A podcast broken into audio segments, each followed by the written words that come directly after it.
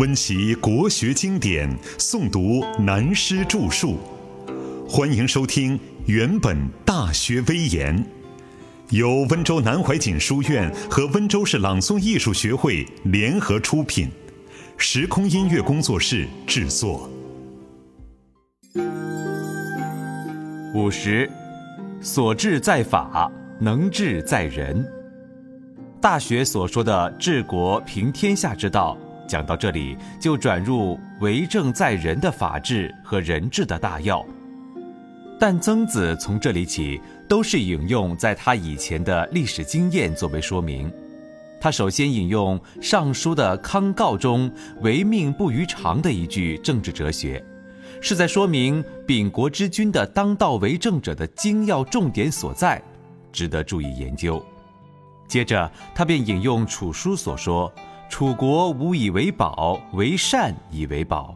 这两句话是春秋时期记载在楚国国史上的名言，原文接近白话，大家一读就明白，就不再加解说了。不过需要知道，在曾子那个时代，楚国正是南方新兴的强国，楚国的名相如令尹、子文、孙叔敖等人，也都是一代的名贤，而且人才辈出。是当时南方文化特有的现象，例如有名的道家人物如老子、庄子，从当时来说都算是楚人。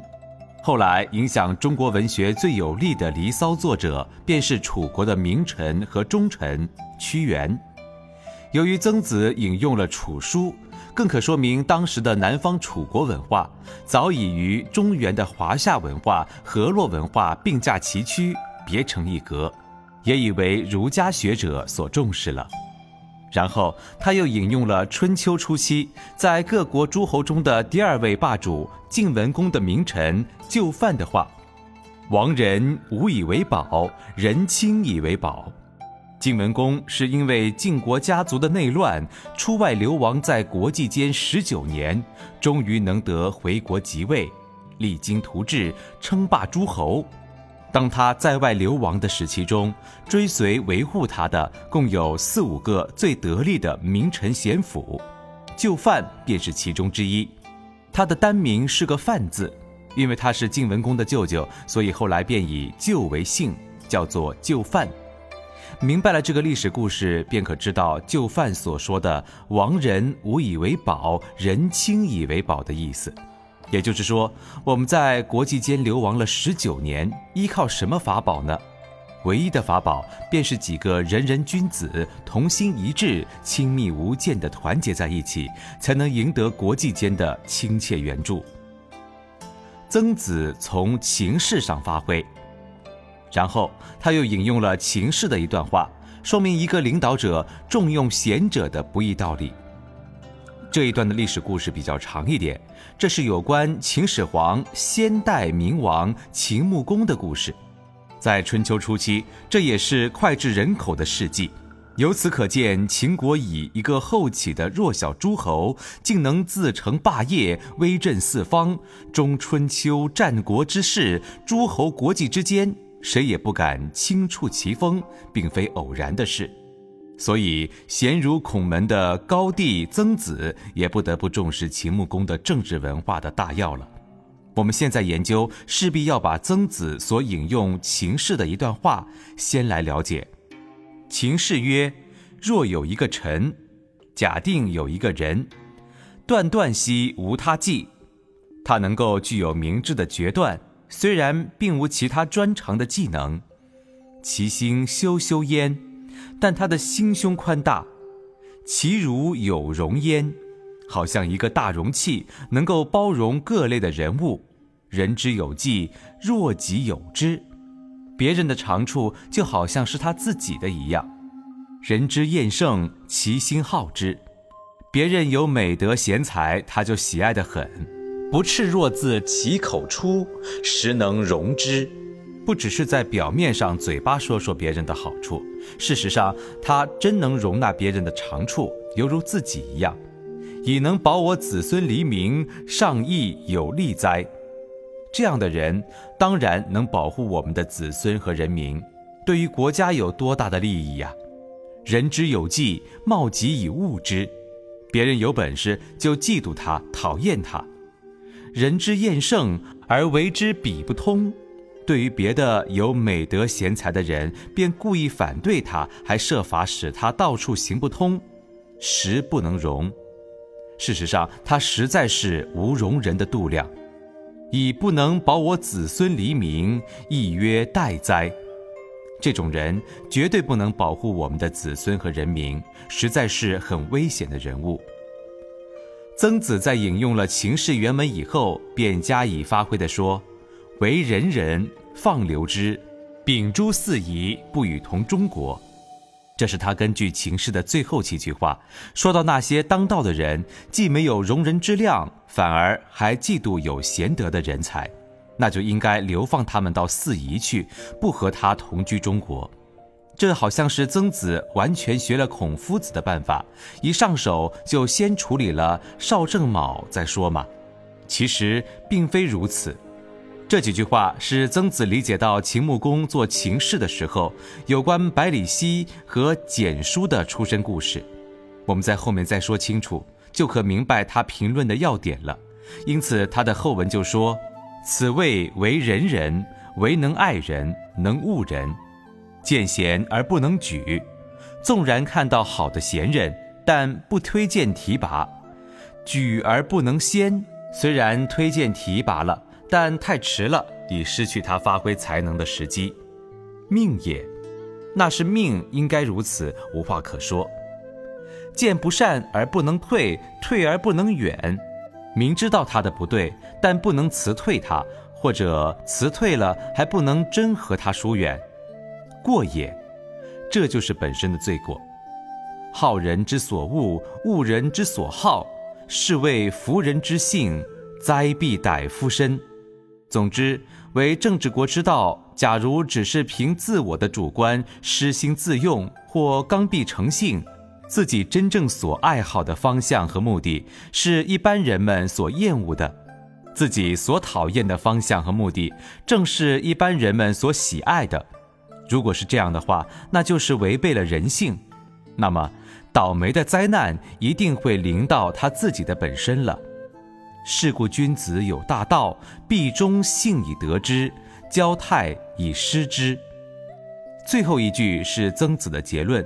所以说，真是一个仁人君子，必然会遵循一个千古不易的大道，那就是言行忠信，必然可以得到一切好的结果。如果是自满、自慢、自傲，而且自以为是，一点也不悔改，那就必定会失去了一切。秦穆公重用百里奚，公元前四二零年左右，就是周襄王的时代。也正当齐桓公伐山戎、兵临孤竹的那个时期，在西陲的秦国就由秦穆公即位，他所迎娶的夫人就是晋太子申生的姐姐。这个时期，晋国的诸侯献公故意与虞国交好，向他借路出兵，要攻打虢国，这就是历史上有名的假途灭国之计的阴谋故事。因为晋国出兵灭了虢国以后，班师回来，又途经虞国，就顺手牵羊把虞国也一起灭了，同时俘虏了虞国的君主和他的大夫百里奚。晋献公得胜回国之后，正好把女儿出嫁给秦穆公做夫人，就把百里奚分配为出国陪嫁的男仆，百里奚就设法逃亡到了宛地。但很不幸，又被楚国边境的老百姓抓住了。秦穆公却听人说百里奚是一个很有才能的贤者，便设法派人到楚国去，说自己秦国有一个陪嫁过来的仆人逃亡在你们楚国，我们愿意出五张黑色的上等羊皮做代价，把他赎回秦国。楚国边地的老百姓一听有这样高的代价，就把百里奚交还给秦国。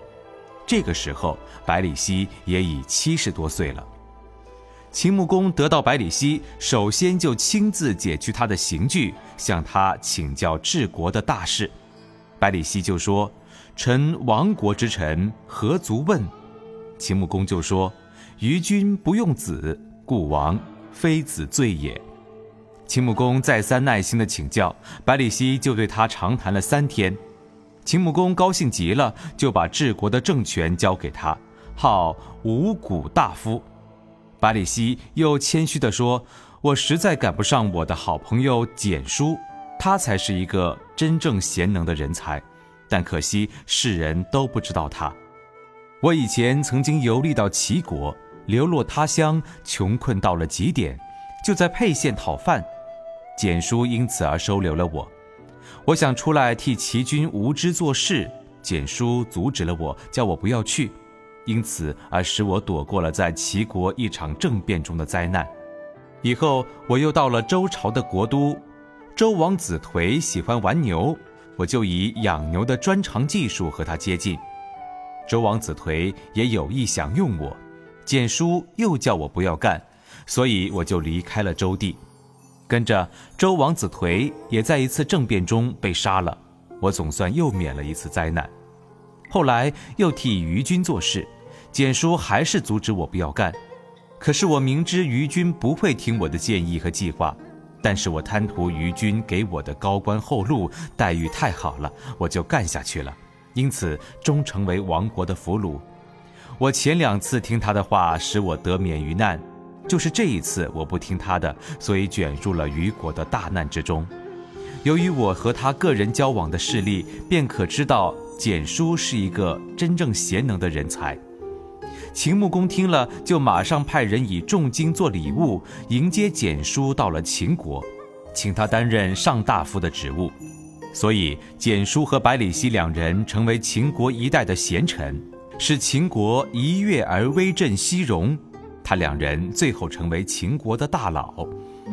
在春秋时代，诸侯国际间的变化很大。正在秦晋修好的五六年之间，晋国宫廷发生内乱，因此也影响秦晋之间许多事故。恰巧又碰到晋国大旱，闹饥荒，便向秦国求助借粮。秦穆公本来不想援助晋国，但百里奚就说：“晋国的新君夷吾得罪于君。”其百姓何罪？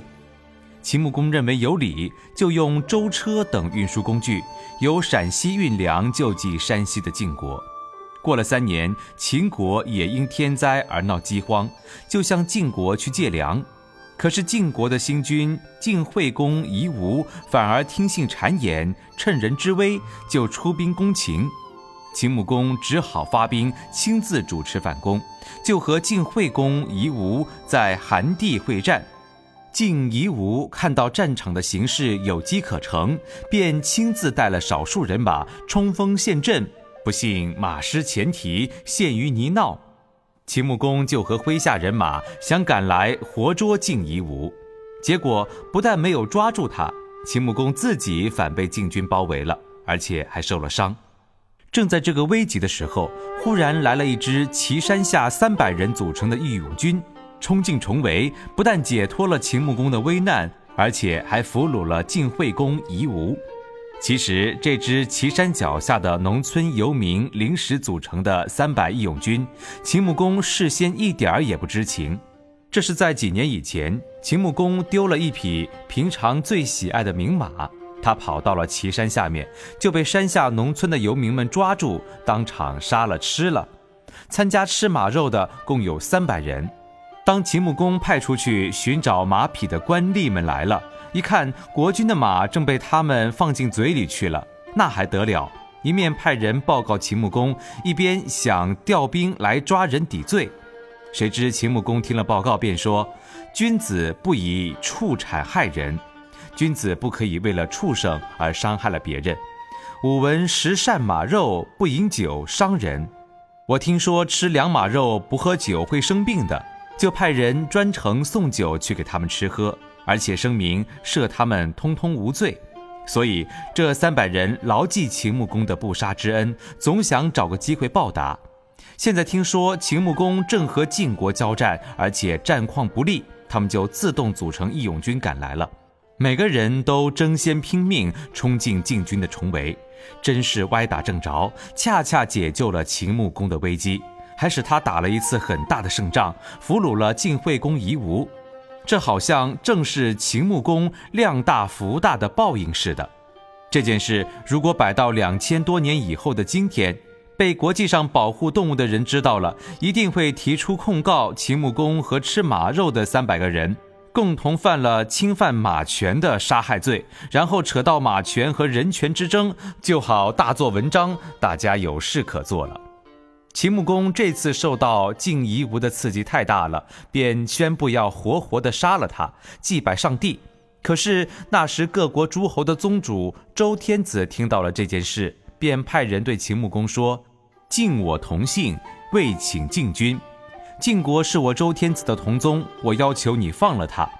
同时，秦穆公的夫人正是夷吾的姐姐，当然受不了这种事的发生，他就穿了校服，光着脚不穿鞋子来见秦穆公，说：“妾兄弟不能相救，以辱君命。我兄弟犯了大错误，但我救不了他，我也只好对不起你，也不想活了。”秦穆公一看情势，便对他的夫人说。我得晋君以为公，经天子为请，夫人是忧。算了吧，我就放了他一马，叫夷吾来当场签约，叫他的太子禹来做人质，献上河西的地盘吧。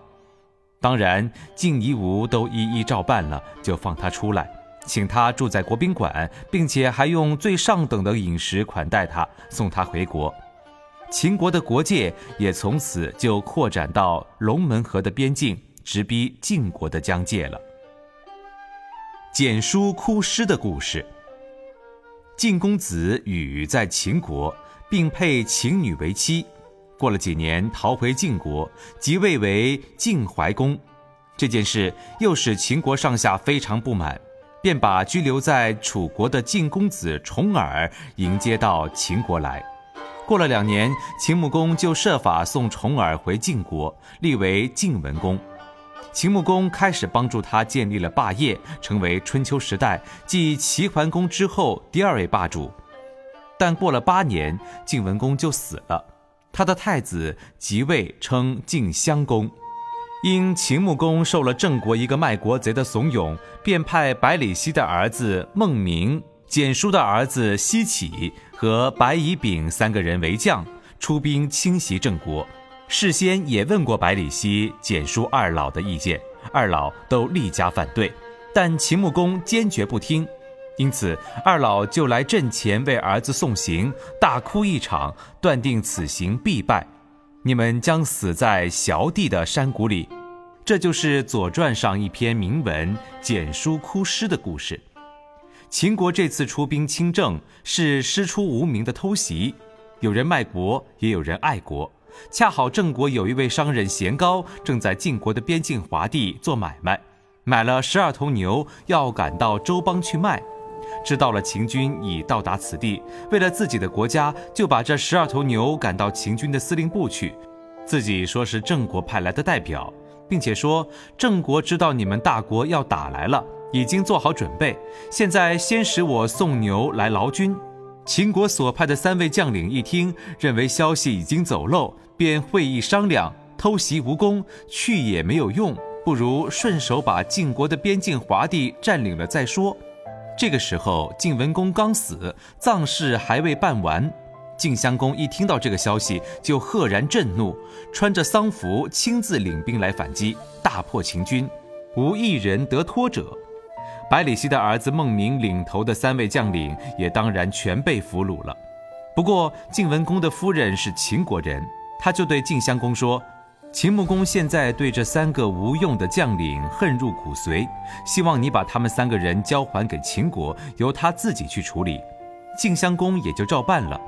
等到孟明等三个败兵之将回到了秦国，秦穆公穿了便服，亲自到郊外来欢迎他们。并且拉着他三人大哭说：“孤以不用百里奚、简书之言，以辱三子，三子何罪乎？子其悉心学耻，勿待。”换言之，秦穆公坦然承认自己在战略上已基本犯了错误，并不责怪三个败将在战术上的过错。四年以后，秦穆公更加厚待孟明等三位将领，使将兵伐晋，大败晋人，占领了王关及号。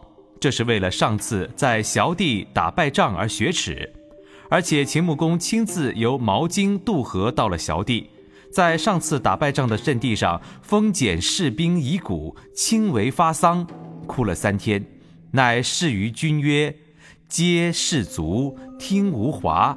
于是告如：古之人谋黄发婆婆，则无所过。以深思不用简书百里奚之谋，故作此事，于后世以记于过。”这个誓言是记载在《史记·秦本纪》的原本，也许是秦穆公专对军中自白的讲话。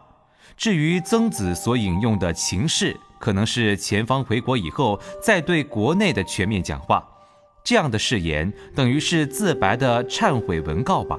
因此，我觉得需要了解秦穆公的前后史料，才能体会曾子引用秦氏以后所说“为后人人放流之”。